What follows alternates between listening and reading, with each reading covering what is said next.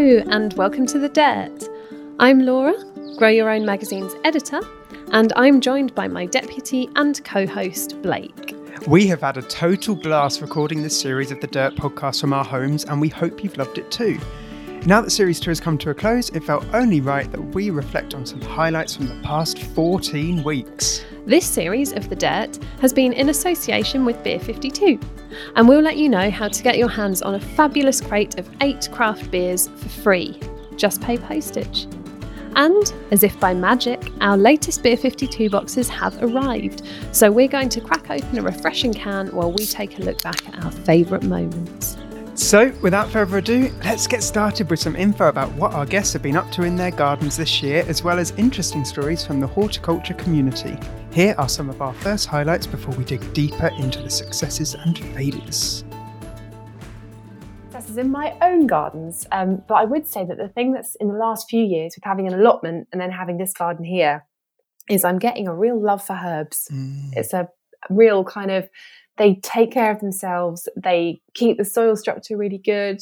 Um, they grow without you having to do anything, and they look incredible. The textures of them, the scent of them, the the way you can use them. I'm very into what you can use. They're really underrated, aren't they? I Mm. think just that they look so nice, and I don't think Yeah. people always appreciate that. Completely. I mean, I've I've got loads of herbs in my garden for now for this for this um, program. It's all about growing your own, and my thing was I wanted lots of herbs, and then um, ITV also wanted me to have lots of flowers to make it colourful.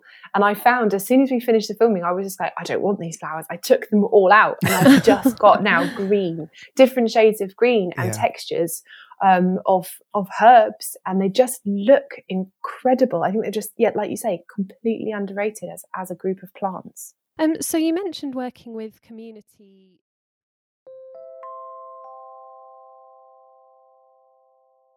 Good times.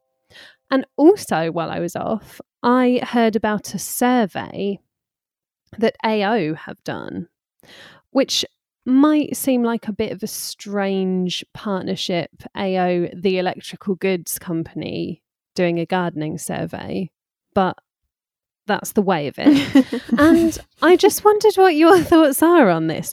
Basically, 2,000 people were surveyed, and it gave up some some stats on a new generation of gardeners. It basically said that millennials give their garden or outdoor space a makeover seven times a year. What? Seven which feels times. like a lot of times a year. I mean, I'm assuming they don't mean re-landscaping. Maybe it's like take out the annuals, bung in something new, have a little shift around of plants. But it also said, which I thought was really interesting, that over half of them say that their outdoor space is their favourite part of the home. Same. I love my outdoor space. Yeah, I feel like it's an extension of my house. I've It my really little is. bench out there that I can go and eat al fresco in the evenings in the summer. I am quite shocked about the statistic.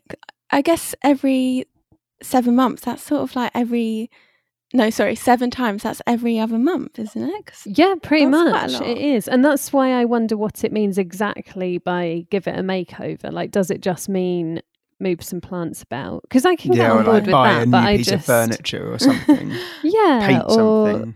yeah, and I think you know that's great. And another thing that um, the survey also brought up is obviously lockdown plays a certain part in this now.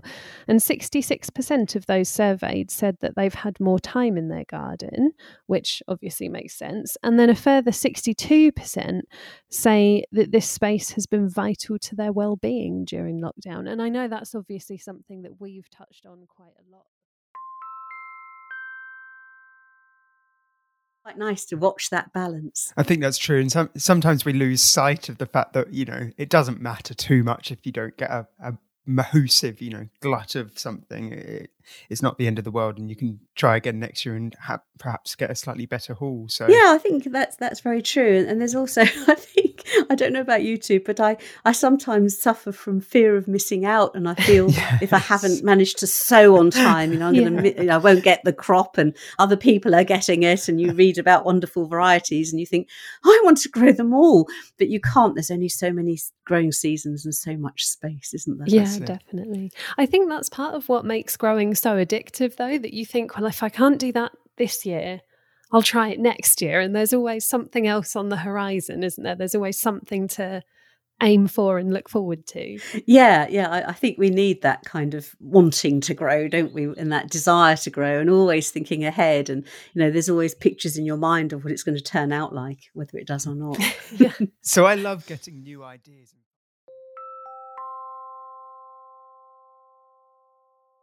Monty's dog.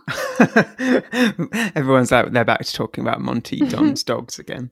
Um, Monty's dog Nellie had a bit of an accident where she impaled herself on a stick. Oh no! But yeah, and we hadn't spoken about it on here yet. But um, I'm bringing the news this week that she's okay and Yay. she's recovered and back to normal. And Monty posted a photo of her like um at his feet with a stick, like trying to get him to throw it, and he said he's not going to anymore. And that's the moral of the story, apparently, is that I didn't realize this, but this is quite common. Um, a lot of dogs actually get injured and have uh, accidents with sticks, so don't throw them. Get a ball. Yes, I must admit, when I was growing up, um, my parents used to say to me when we had a dog, um, "Don't throw a stick because it is quite dangerous." But yeah, it's just goes to show. And it was like quite a near miss, wasn't it? Like she could have been really hurt. Yeah. So, but I'm so it's good. She's all recovered. Yeah, she can help out on the vegetable plot again. All is good. Oh, well, I'm glad to hear she's okay.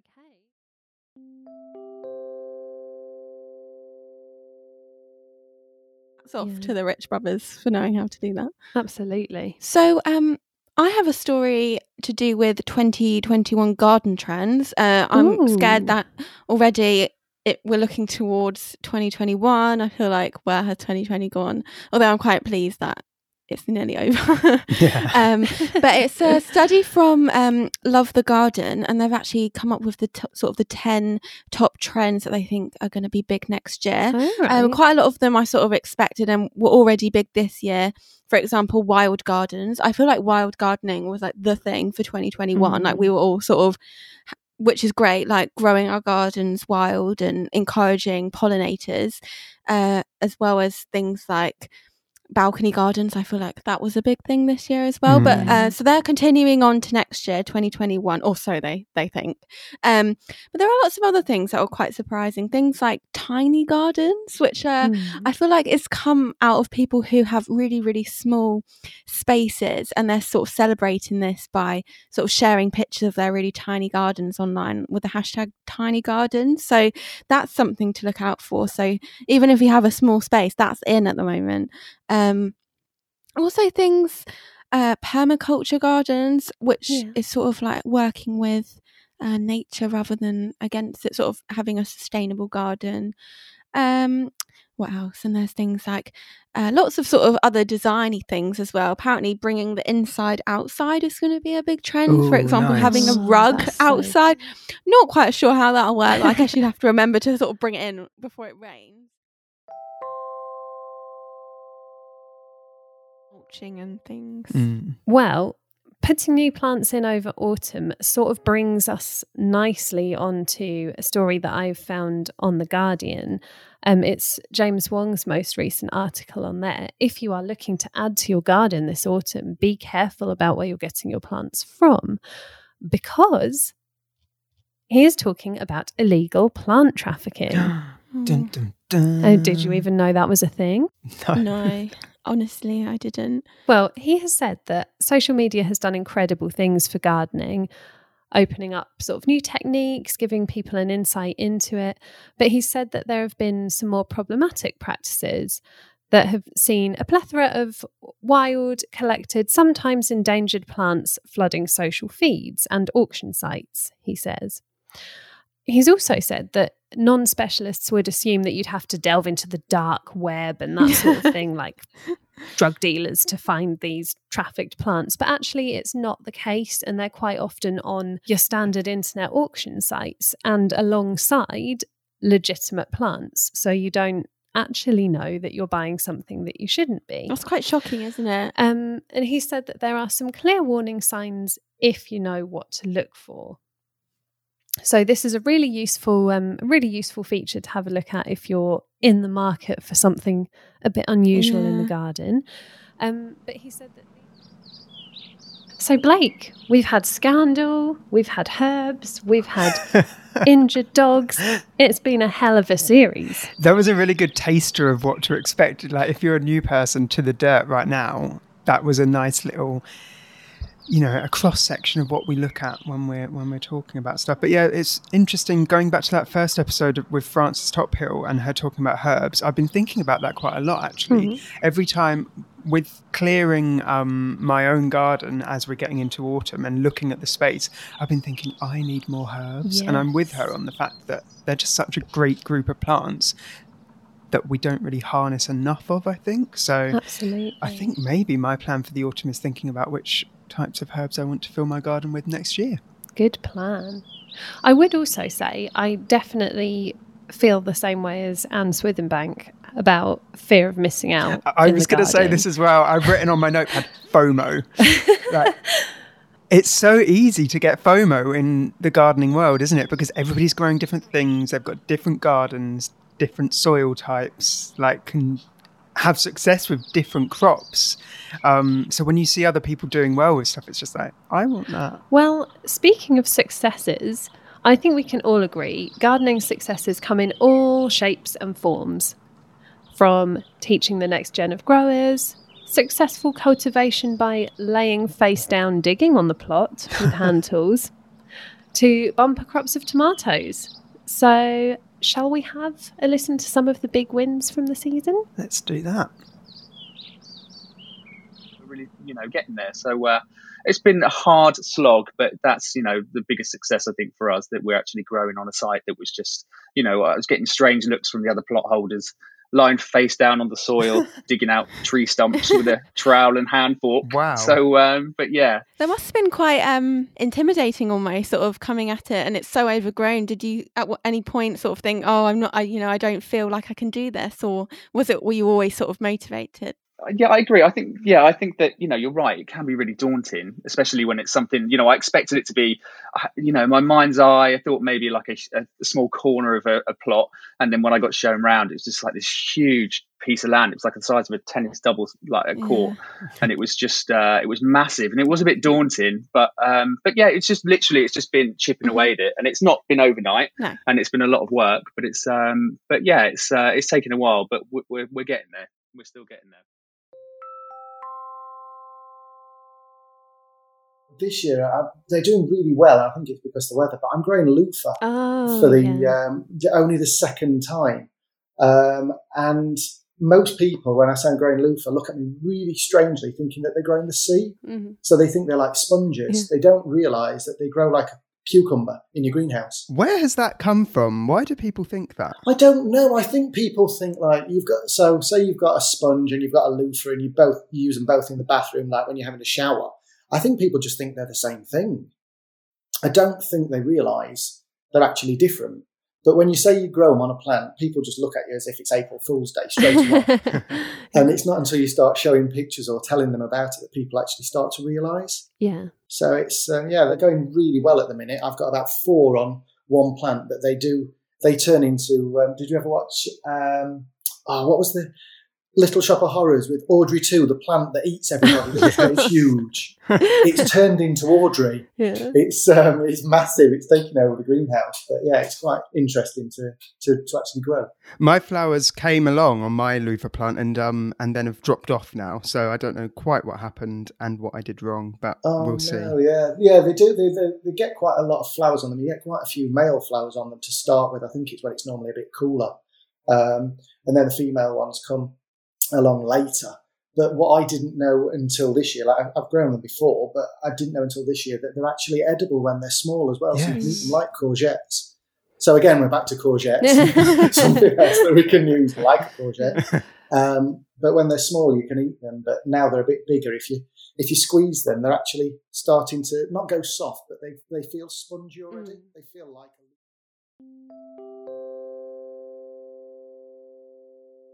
I think we should all get cracking with that. Um, I've got a bit of a dilemma uh, instead of a news story this week. Yeah. So I was wondering whether you could help. We can certainly try. Uh, I feel like I'm writing into an agony aunt right now. But, um, We're here for you, I Blake. have too many tomatoes. I didn't think that this was going to be the Mm. case, but I have too many tomatoes. Um, and I don't know what to do with them. They're ripening up too quickly. Some have been splitting because it's been so hot and I haven't been picking them quick enough. Uh, and I wondered whether you have any ideas for what I can do with a tomato glut.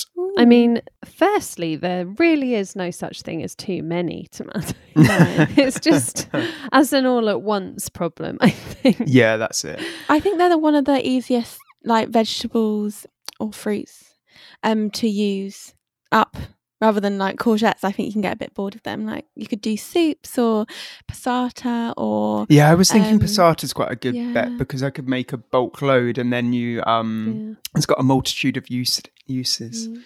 I like roasting them. So so far I've kind of just been I've been going out and picking them every time I have a salad or if Mm. I make burgers obviously or if I am having a roast I always roast some tomatoes in there or if I'm Mm. having a breakfast uh, Mhm. I'll fry them up. So Mm.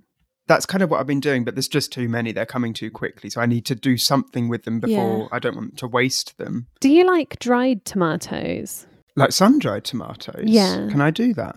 Well, I reckon probably not very easily outside in the unpredictable UK summer.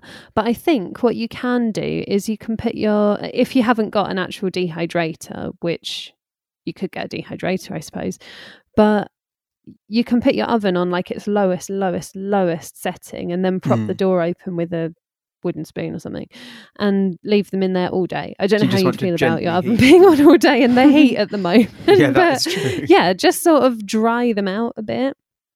Obviously, there's also chutneys. I know people have mixed feelings on chutneys, but Oh, I quite no, like chutney's tomato chutney. I'd be down for that. yeah. It's a shame you can't pickle them. Bloody Mary? Yeah. No, I hate that so much. I think it's weird. Why would you want a savoury drink? Like I a just think tomato juice in called- general is just a bit rank. Problematic. Yeah. especially with vodka in it. I don't know why. I mean, it's great. I mean, especially during lockdown, the garden has just been, you know, a haven and a, a sort of source of education for us and the kids. Mhm. Um, and they've learned they've learned so much about how to look after soil, how to look after plants, how they grow. Um, and actually, one of the lessons we were given for my daughter, she's six, to learn was like how plants um, grow and what nutrients they need. And I was almost shocked. You know, it's just they say four things: it needs some sunlight, a bit of water, and some nutrients. And I was like, actually, that's so much more. Actually, they need the fungi, they need the bacteria, they need good soil structure.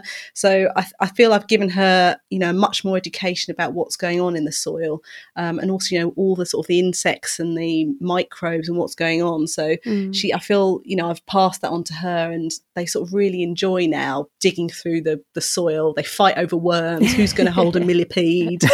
um, there's just there's so much wildlife that I think has come into the garden because we're growing organically, because we're mulching, because we're using this compost.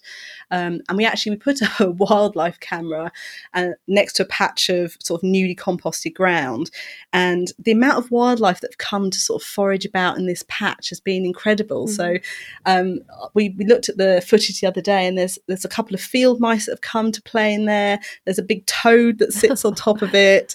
Uh, there were these two birds that are playing these like chasey chasey game, hiding in and out um, among the growth. I mean, it's been amazing. It's like a little mini wildlife blockbuster movie, and it's all because you know we're, we're encouraging all these insects and bugs and beetles and things to sort of live in our garden as well. So it's it's just been amazing. Um, Blake, so I think probably the most important question following on from this is this is going what did you do with your tomatoes? Gave a lot away, is the truth, to anyone that would have them. um, I also made some passata, which was really, really good. And I made some and froze it as well, which I've still got in there, which I'm hoping is going to be okay to use later in the year. Um, Good work. So yeah, and then I'm not going to lie, a few stayed on there and then started to like go a bit too ripe. So you'll get volunteer tomatoes next year. I know, I know, everywhere probably. I feel a bit guilty about that and a bit guilty confessing that, but never feel guilty, Blake. As we say, this is a safe space for gardeners. Sometimes you can just be too successful, apparently, and that was me with my tomatoes this year. I'm too good at it. Well, there you go. You can't complain about that. Unfortunately, I'm not as good at growing loofahs. Um, I don't know how that snuck into the best bits. I think it's probably in most people's worst bits having to hear about this again. But um, yes, uh, I failed completely at those loofah plants. So, will you be trying again next season? I might do. I feel a bit disheartened by the whole thing. It was a long growing season with a lot of attempts of trying to win those loofah plants back around, and it didn't work. So I might just try something else next year. But who knows? Because I think sometimes when it gets to like the end of January, start of Feb, you just have this renewed kind of burst of energy for growing those things that you maybe didn't do so well last time around. So perhaps I will. Mm. And you wouldn't be alone with garden fails? No, so things don't always go to plan in the garden, obviously, and when things go wrong, we love to celebrate them. Um, this series has been packed with some good ones, so should we take a listen? You on to another side of your gardening career. Can you tell us about any of your mishaps or things that haven't gone quite as quite to plan? Oh, I'm sure I can find one. Um,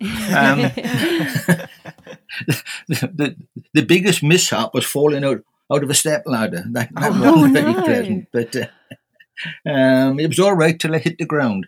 Um, but no, my my biggest frustration was growing carrots. Right. It was always, you know, problems with carrot root fly mm. and growing on an allotment site um, it's very difficult. You, you can take all steps to protect your crops, but you know people are coming down, thinning can't actually grow another crops and things are happening. It's very difficult. Mm. Um, but I'm I'm talking about 1970 now, and um, I went down there one day and sort of, and the carrots were just germinating, and I watered them with Lindane, which was a recommended um, chemical to use for controlling carrot root fly.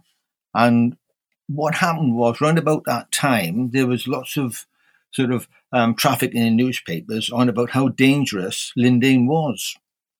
And when I discovered it, because it was really, really sort of nasty, I went straight over the allotment because we had a young family at the time, and I dug the carrots up and I destroyed them, and made a decision there and then to be organic as possible. And um, never I've never sort of gone back from that. So it it it, it was one of those things that now of course there are not plenty, but there are ways and means around it for growing healthy carrots. It's really interesting that you other side of the coin. Can mm-hmm. you tell us about any of your gardening failures that are particularly noteworthy or that gave you a bit of a giggle at the time or Oh, I don't know about a giggle. yeah. Um, yeah, yeah. laugh actually, about them now afterwards. not so many recently, thank goodness. You know, because with age does come a bit of wisdom. but back when I was back in my twenties, I did some crazy things. I, I remember one year I, I wanted to grow more carrots. I was organic approved in those days. I had a symbol, and uh, there was a big shortage of organic carrots. And I thought, well, this shouldn't be too difficult. And I hired a guy to rotivate half an acre of ground, and then he had a drill, and he drilled carrot seeds in half an acre, and they came up. And then so did the chickweed. Oh and no! Three of us spent a whole day hoeing the chickweed, and then it drizzled a bit. This was spring, and the chickweed basically carried on growing. and the following week, we oh, and another go so we hoed again, chickweed kept on growing. We hoed a third time. Mm. We never got on top of that chickweed, oh, and no. I never harvested one single carrot from that half acre. But you had half an acre of chickweed, unfortunately. Basically, yeah. Do you know what? I did manage to sell a bit. Oh, well. every yeah, cloud? Yeah, it's edible. the, the wholesaler who I sold it to, he wasn't that impressed, and he said my customers were not convinced. But anyway, we tried a few things. But it, what that taught me was uh, there is a saying, actually, something like chickweed follows the rotivator. Yeah. yeah. And, and that, you know, relates to no dig, you know, and, that, and not having weeds when you don't disturb the soil. But it, rotivating is, is a massive disruption. And, and the weed, for me, the chickweed is a healing mechanism. but th- those roots are very fine and fibrous, and they, they bind it together, having you know where the machine had broken it apart. So that's for me, that's what's going on. So that mistakes always teach you something, and and looking back on it, they're great, but at the time, it's not much fun. So don't worry, listener at home, if you're making mistakes. And um, my final fail is um, it's a personal one, which I don't think really I should be admitting, but I will anyway. I am completely slug phobic. I can't bear them. Oh no! And uh, I they just give me the heebie-jeebies, and I have to hold this down in front of the children because they can't see me run screaming away from a slug. So I really have to um, just uh, try to be uh, calm and um, say, uh, "Oh yes, that's like. Do you want to go and pop it over there?" you know. And so at home, um, my partner he hates spiders. He's arachnophobic, and um, I don't mind them. I deal with the spiders. He deals with the slugs. Snails are okay because there's something to hold on to, but slugs, oh my goodness oh my goodness i, I can't i yeah and that's that's a bit of a failure i need to overcome that one but uh it's been there a long time they are a bit gross though aren't they and, and it, it just, sounds like mm. a good routine with this you dealing with the spiders and you know that seems like a fair deal yeah i think so i think so but uh yeah the, the, you know when i've there've been a couple of times I've accidentally touched a slug and I jump a mile and yeah, it just it just even talking about it makes me sort of just, yeah. Anyway, have you found? I do. I do have so many fails. My, my the worst fail I had was actually at the start of lockdown. It was on Mother's Day, and I was doing the chop and drop method. So I was trying to prune some hedges and drop all the uh, the stuff down for mulch. Mm. But I ended up cutting the tip of my finger off with the secateurs. oh no! And ouch! my husband had just gone on a, a mammoth um, mountain bike cycle, so he wasn't around. He's a doctor, which would have been helpful for him to be around. yeah. uh, and my, my poor kids were like running around trying to get me bandages, and it was just, it was excruciating. But I was just, I was so annoyed at myself. I didn't know how I did it. And I just thought, you know, this is the time when I can be doing the most gardening, and I've actually injured my hand and can't oh, Did it, put you out of action for a bit? It, yeah, it did. Well, and also because now I've got this fear of the secateurs. Like every time I see it, I, can, yeah. I have to keep reliving what happened. Yeah. So, you know, I couldn't really grasp things well. I couldn't really dig very well. I mean, it was good for the kids because I taught them how to to dig a lot and put things in the ground. So I suppose it was good for them. But yeah, I really wish I hadn't done that. Yeah. Um, other fails have been I tried to make is sweet corn actually. Have you guys grown sweet corn before? No, never. No. I'm a bit scared of growing it. They're so tall and my garden's too small. So well actually I've grown it in a tiny bit of my allotment. I've actually got two allotments now. I inherited one, I was given one by an allotment neighbour, Ken, who was like my allotment dad, and he was mm-hmm. wonderful. Mm-hmm. But so I've been on a bit of a journey with um, my sweet corn. So I've had my allotment for four years. For three of those years, I have tried growing sweet corn with horrific results. So, first year, I managed to generate something called uh, corn smut on oh, my sweet yeah. corn. Yes. So Did it looks it? like right. I didn't know, Laura. I didn't know that it's a delicacy, and I thought some kind of hideous disease had besieged my sweet corn. And it is like grey aliens, like climbing out of the cobs, isn't it? I was, imagine getting served that in a restaurant. it was like it was terrifying. I went up to, so I was really excited. This is my first time growing them. I kept checking them to make sure that they were turning yellow, and they were really, really slowly turning yellow. And I came back onto the plot, approached my uh, sweet corn bed to find these like grey growths like spewing out of the cobs. And I, I quite embarrassed to admit this, but I was quite scared. I don't know why, but it really quite terrified me. And then the next day I came back, showed my partner, and we just got rid of the entire crop because I thought, well, mm. some disease has got in and I've got the devil growing out of my sweet corn.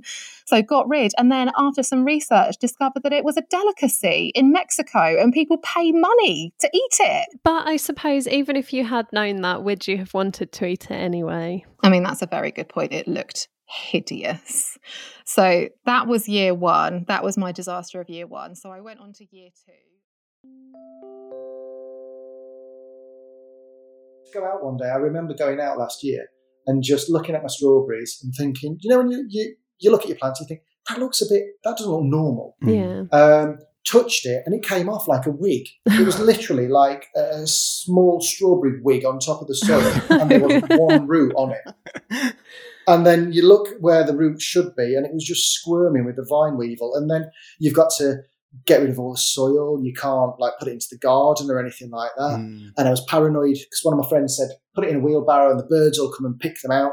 But then I was paranoid that they might like squirm over the side and get into the garden. So mm. you're trying to bag the soil up and take it away and like get it disposed of. They're pretty nifty little things as well. They do move quite quickly. Yeah, I've found. Oh, like if I put, yeah. if I put them out in the wheelbarrow like that, yeah, they do squirm around. They really go for it, trying, don't they? Yeah. So you have to be careful. So that's my um, yeah, that's my.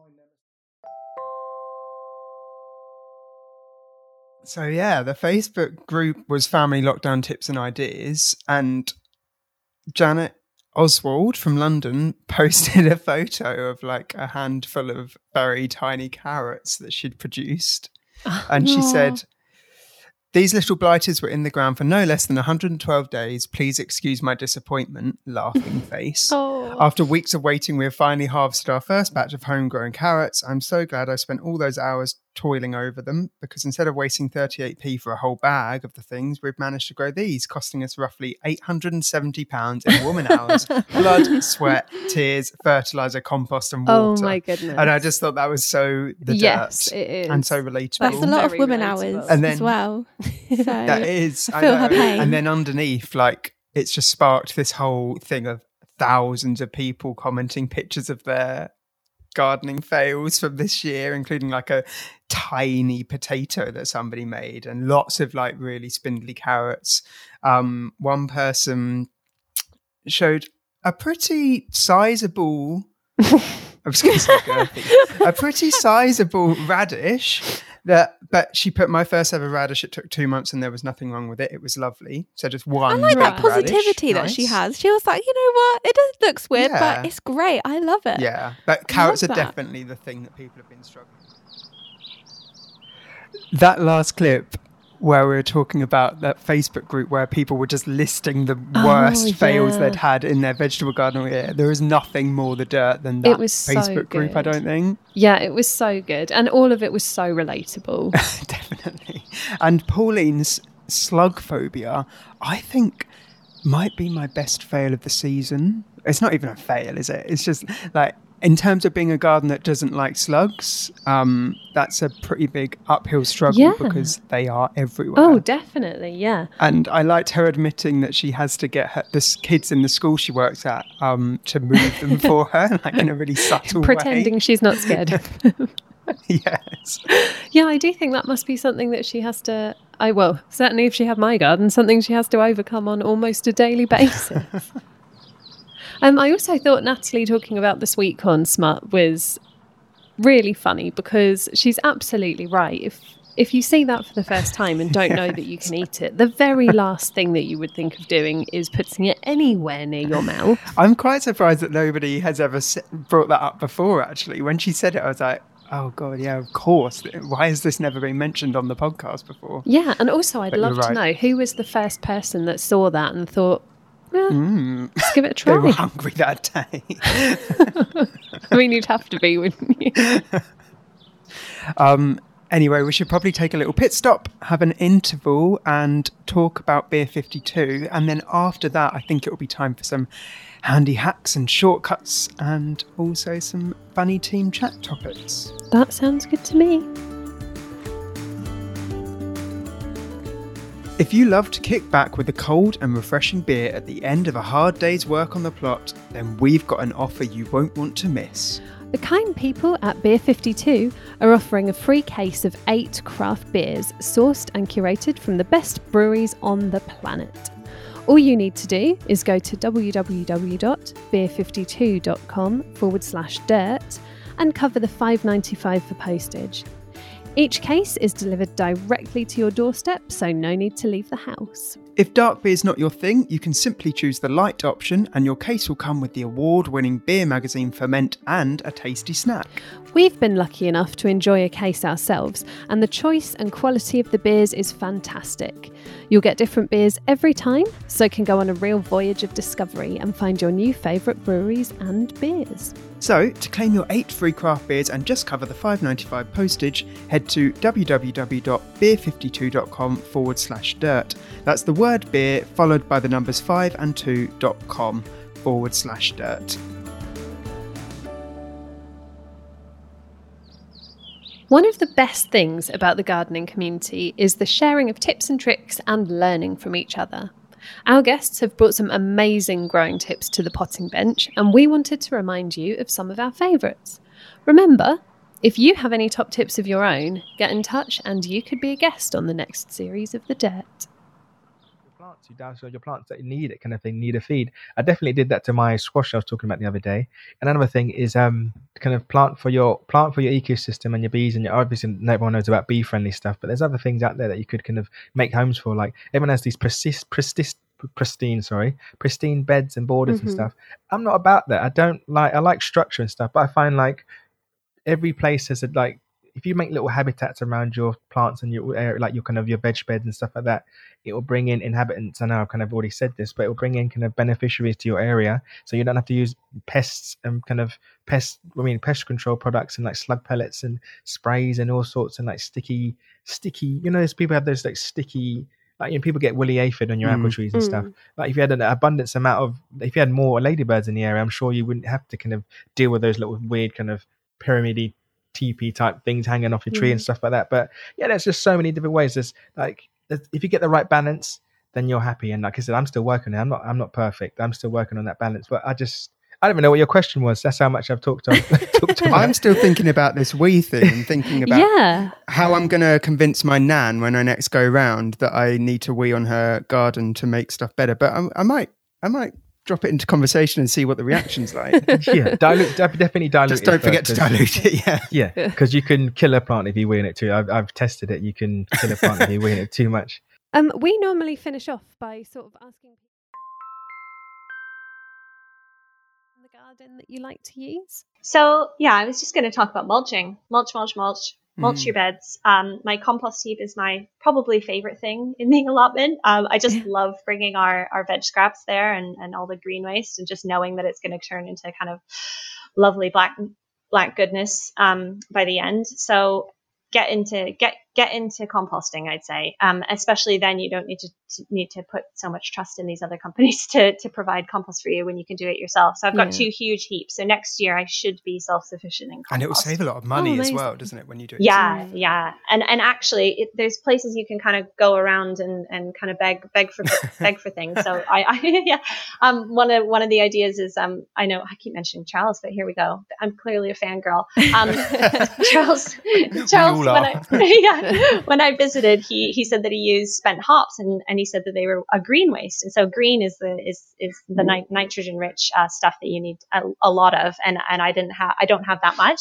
Um, and so when he said it was green, even spent hops, I was like, oh, there's a brewery really close by to me. Oh my goodness! So I don't have a car, but we kind of like brought this big trolley and um, called the brewery ahead of time, and they gave us loads of bags of free um, spent hops. So I'm super excited about that. So basically, yeah. So just like get creative where where to get things. You know, knock on your neighbor's doors and ask them for their vegetable scraps because if they go to you, it's actually better better than going to munis- municipal sites as well because you cut down on transport and all that kind of thing. So yeah, compost, compost, compost is um is a good one. Um, sure. So, I've got a super cool story for you. And the reason why I'm saying it's super cool is because it's about plants that have the ability to cool things. Specifically, the RHS and the University of Reading have just done some new research um, looking into the properties of different plants to find out which ones might be best for um, cooling a building, essentially like reducing the humidity inside. Um, Rose, I know that you know what this is because oh, we've yes. both read it, but Dan, you might not. So, what do you think the plant might be? Well, my head immediately goes to something like medicinal that you know can help if you you're in like a bit of bother. And I don't know about you guys, but when I was younger, I was always told that dock leaf cools sea nettles if you've been stung. So, like something like a dock leaf that's also really big. Okay. Yeah. You'd need quite a lot, I think, to cover the side of a building to cool it down. Um, but the leaves get huge, don't they? I see the logic with where you were going there, but no. The correct answer is ivy. Oh. Well, it's, it's not hard to get that to be prolific, but does it not damage buildings? I always used to worry about that as well because when you know when you drive past and you see houses that are just completely covered with ivy, Mm. I used to be like, don't they have a really bad problem with bugs or in the brickwork? Damp in the brickwork, yeah. I always assumed. But that's interesting you said that because I think um Blake, after I read that as well, they said that people think that it causes damp, but actually it doesn't. Oh. Yeah. That it's not damp causing. Yeah, it reduces humidity and cools buildings really, really well. Um, I think I feel like it's the kind of thing people probably already realise that that's why they grow it up the sides of buildings. But um, nice to have the data to back it up. So the RHS principal horticultural scientist commented, Our research is an important step forward in growing our understanding of green walls. Many people with limited space are turning towards vertical gardening as a way of greening their homes or workplaces. and the like. So I like that sort of duality. That's really great. And I think it's nice to hear that you can grow slightly more unusual things that people might not think of beyond just the the potatoes, the beans, the carrots, because obviously they're great, but sometimes, and I guess particularly if you've been growing for a while, it's nice to have a little bit of an experiment with other things. I think it's always worth having a challenge, and I think one of the the, the great joys of, of gardening for me of horticulture is that you know I'm, I'm cited by various people as as uh, as an expert, and what I tend to say to that is, well, I've just spent longer making more screw ups than anybody else. um, and so I've sort of figured some stuff out on the way. But I think that's the that's the joy of gardening. You know, I was um, uh, wandering around my garden uh, this morning before I started uh, chatting to you guys, and it's that kind of you, you just never stop learning. Every everything you observe, every every little minutia, every plant response to every climatic change. It's it, it's all those subtleties, and I think yeah, I think there's something lovely about that, and being able to just just continue continue learning, continue growing.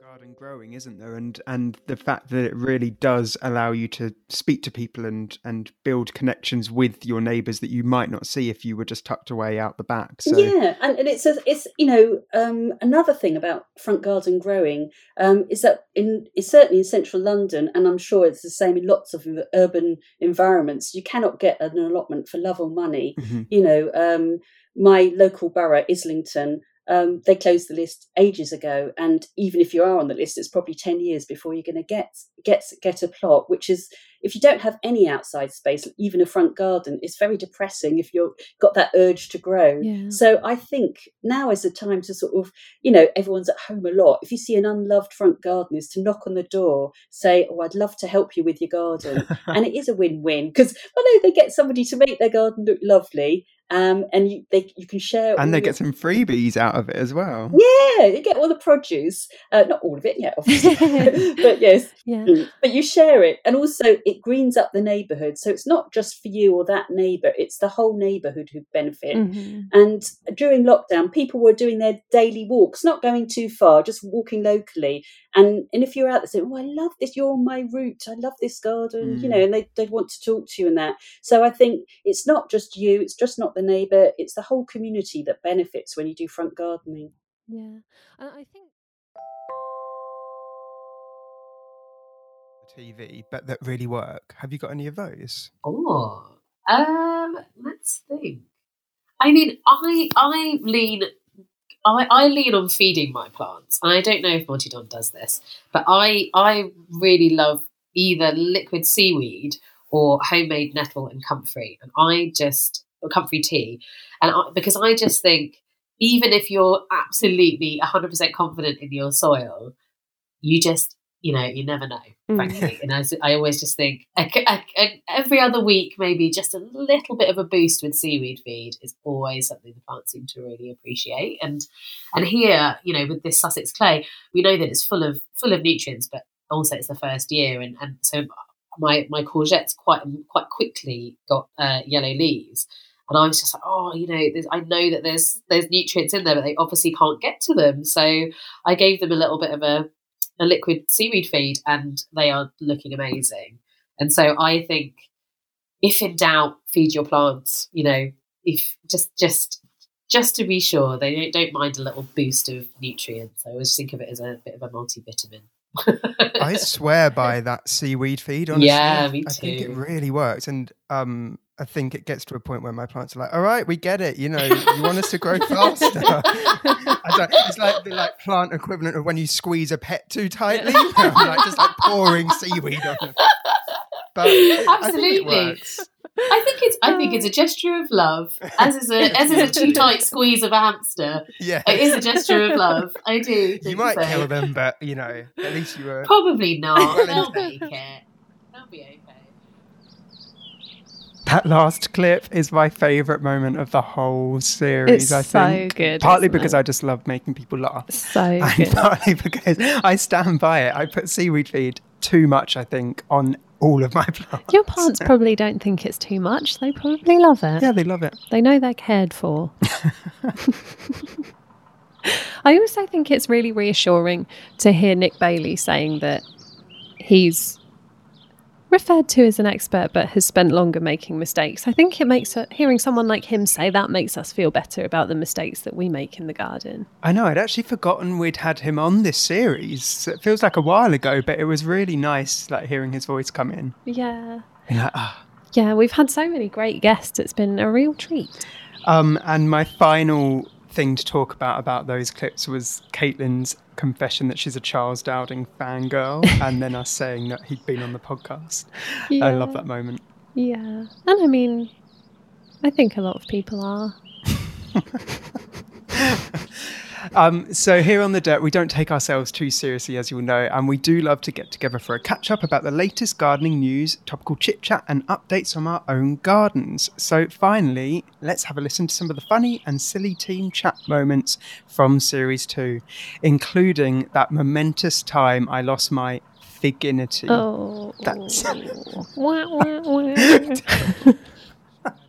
of good stuff to say. And also, going to tell you because you weren't here for it. I went to the garden centre at the weekend and bought a sweet potato plant Oh, that you really? know I'm going to kill off pretty quickly. Don't say that. I believe in you. Thanks. You can do it. I'm glad somebody does.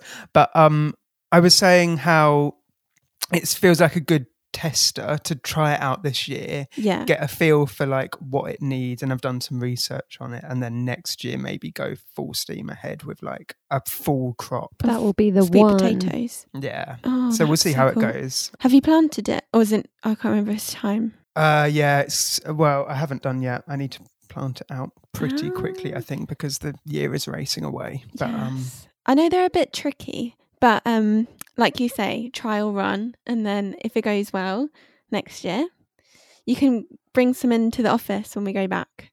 Because Yeah, we'll be coming to you for our sweet potato fries. Yeah, I think they're Oh, I they're better than normal potatoes. Let's be honest. do you remember when I went through that phase of having sweet potato jacket, jacket Yes. sweet potato? Yeah. I, I never know which way round to say it. Um, and I did that for like so many lunchtimes. But I last have to admit, I've never had worse lunch envy than I have with you. Aw, that's They looked good with all the toppings. Yeah, because Yeah. you used to always have such exciting lunches in the office. Okay, I know this is a bit of a tangent, but baked sweet potato, hummus, maybe even like some salsa, spring onions, Yeah. um, like what else did I used to have? with it? Falafel. Oh, chili. You used to have falafel, as yeah. well. You can oh, put anything in there. Sometimes I, just cook it in the microwave and have it like. Oh, used to have it with baked beans, but that's a bit weird because you know sometimes the baked beans are a bit too sweet. A baked beans with jacket potato combo is fine, but I feel like sweet potato is a bit more bougie, so yeah, it putting deserves baked beans more. With it feels like yeah, Yeah. exactly. I would also like to say I enjoy how we're glossy.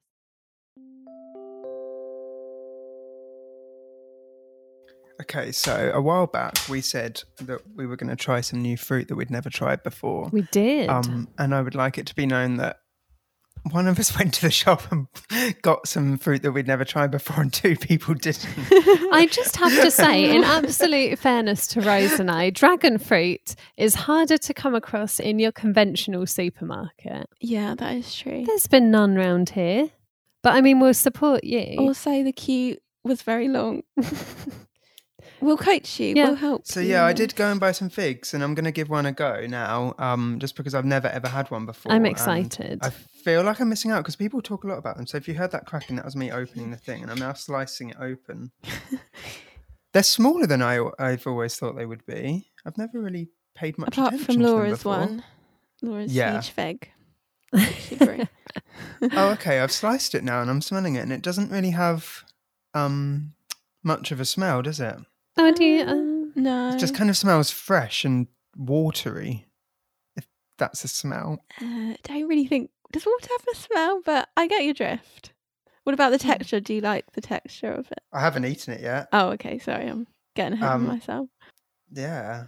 I'm just looking at it. It's very squishy. Okay, so do I just eat everything? Yeah, you can do. down the hatch. Or if you don't think you want to eat the outside, you can always scrape the centre out. Crunch. Did you get the crunch?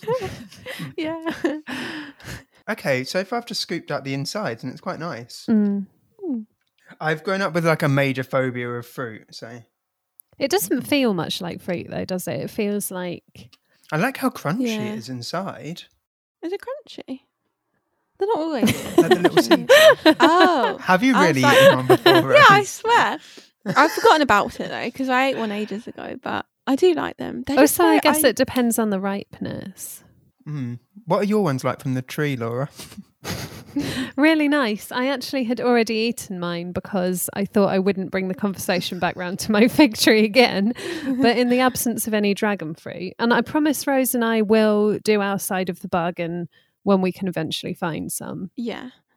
But yeah, mine was nice. Probably could have done with a day or two more on the tree, but it had split. So I felt like it was asking to be eaten. And it was enormous, hand sized almost. I've always um wondered. Um, but I'm not too sure. Um, another thing that is quite good with gimmicky novelty things like this is that it's quite fun for young people. You Yeah. know, like if you want to get your kids out gardening, then a good way to do it is to be like, look at this cool novel thing, you know. Um, so I think it's got a multitude of benefits as well as some drawbacks. Yeah, definitely. And like, there's um squashes you can buy that have stripes on them, so when they grow, they look like snakes, and then you can get your children to paint faces on them. So that's a gimmick at the same time, and it will still taste delicious. What I like to do with my daughter, who's three and a half, is we grow raspberries. Um, we don't grow grapes. Maybe we should if the climate was a bit warmer. But if if you get a grape and you get a raspberry, uh, ra- yeah, and you put the top of the raspberry on the grape and you balance it in a certain way and draw a face on it, it looks like the raspberry's their hair or a little helmet. That's a fun activity for three year olds. That's do you a do really this good for, do you do this for yourself, Dan? Really, is that the truth? Well, yeah, because you know, if you've got youngsters, you have to cut up the grapes afterwards. But if you do it for adults, they can stay like that for ages. It's amazing. Always makes me happy. In the time since we did that recording of that interview, I've had time to make a cup of tea and I popped out and looked at my hanging basket of salad leaves um, because there's this resident cabbage white butterfly that's been flying around. And because I tend to sit in the kitchen to record, I'm looking out the window and I keep spotting it getting distracted by it because I'm like, go away, don't lay your eggs. But it did. And there's a little caterpillar farm now growing Oh, in, in no. amongst my salad leaves, which is both sad but also Yeah. really cute. There are so many That of is them. not what you want. and they're just like munching their way through. So I've given up on those, but they're just they're just happily munching their way through. And I've been I went out to have a little look, and they're growing so quickly. You just have to sacrifice them for the greater good of the butterfly population, even though it's sad. Yes. Yeah. It's like I don't need they need these leaves more than what I do, so I'm just gonna leave them to do their thing. Speaking of finding things outside, actually, I went outside this morning and I thought all my cucumbers were really small, and I found a really big cucumber which was hidden, Love that. like behind the pot, and I was shocked. And I was like, "Oh my god, I've actually grown something that's a good size." So that filled me with uh, hope for my gardening pursuits. So I will update you on my cucumbers. But I was really pleased with that. when you eventually harvest it, I want like photos of you eating it. I want to see what you do with it. It will be like a step by step going out in the Yeah. garden, picking Like it, the best salad it. or sandwich that you've ever eaten. Yes, I'm so excited. Well, I'm just going to throw out there. Actually, you talking about the small gardens thing is interesting because uh, my story is an illusion trend that's going around Facebook at the moment, which is a little crafty thing you can do, not particularly a, in your edible garden, but just in your small outdoor space if you've got one. Yeah. Is to put up a shower curtain with a really cool picture or image on it, and it makes your garden look bigger. Oh wow! Really? Does it work? Apparently, a lot of people are doing this, and Ah. it kind of does. I don't know whether when you get up close, you're just like, Yeah. this is a shower curtain. But some of the designs are sort of pretty. Uh, it's not like a subtly sort of. I think one's like a giant water fountain, like some kind of like yeah, castle, like garden sort of.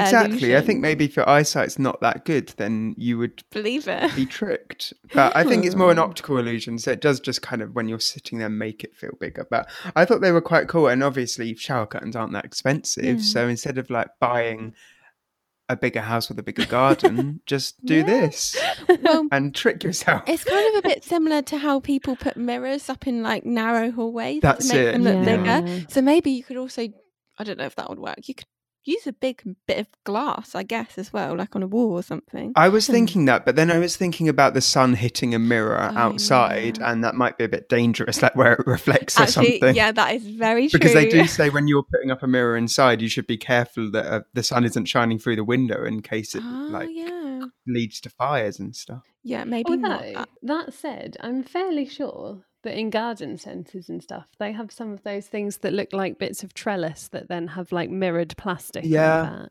Yeah. Yeah. So I mean, I guess just That go in your true. garden with eye protection on. I love this shower curtain trend though. I think that is really fun and um I don't know, I think it's good to sort of try something new. I think a lot of the time people focus on having like the most perfect outdoor space, but why can't you make it fun? Like why can't you find like a fun Yeah. shower curtain? and if you get bored, you can just change it.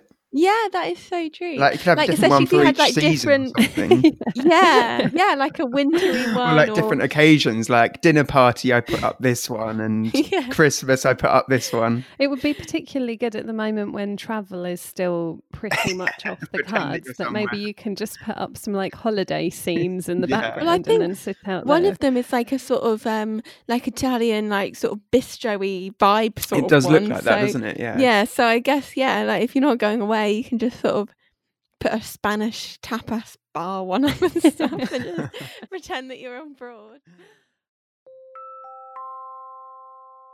They go hand in hand really nicely. Um, so last time, Dan, when you were on, we were Laura. You might not know this, but we were talking about gardening gimmicks, and actually, um, I got a good press release the other day about a gardening gimmick that I thought was quite cool, and it's pencils that have seeds in them, so that when you've finished, you know, when you get like really small pencils at the end because you've just been writing your drawing so much stuff, Yeah. and you then have to chuck it out. Well, you don't chuck it out. You plant it in some soil, and then s- plants grow from it. Oh, that's cool. Yeah, I really like that idea. How uh, how long does it take? Uh, because I'm, I'm guessing it's got all of the like nutrients and kind of like feeds and stuff in in the nib of the pen as well. I don't really know how long it takes for the, the pencil must have to break down a bit before it can start growing. Or are the seeds in like a casing in the end or something? Maybe. I mean, what I would personally like to do is I'd like to get one of these pencils, water the top of it every so often as I'm writing. so then I'd have like a plant on the end of my pencil. That sounds You like can a fun try that idea. one out. Report back to us, Dan. Report back. I love stationery and I love plants, so it feels like a really good fusion of interests here. Mm. And it is a pencil that you can then justify adding to your stationery collection Yeah. because it is also being added to your plant collection. I, I'm I'm also a big fan of like potted plants in the office around desks and things like that, whether it's at home or whether it's at work. So now you've got the perfect excuse because you just stick it in a little pot of soil on your desk once you finish writing. Yeah. This is true.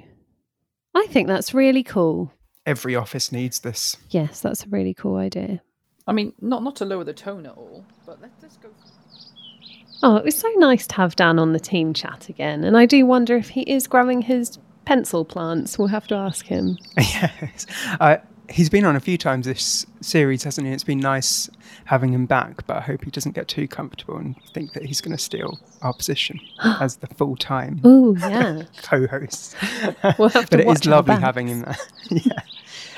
It has been really nice recording this series, and especially, I think, because of the bizarre nature of everything that's going on right now and the fact that we've still been working from home, just being able to catch up each week has been lovely. Yeah, keeping in touch and having a bit of a chat. I mean, missing those tea round chats in the in the communal kitchen and things. So it's nice to to still have that. I think we should do it all again sometime.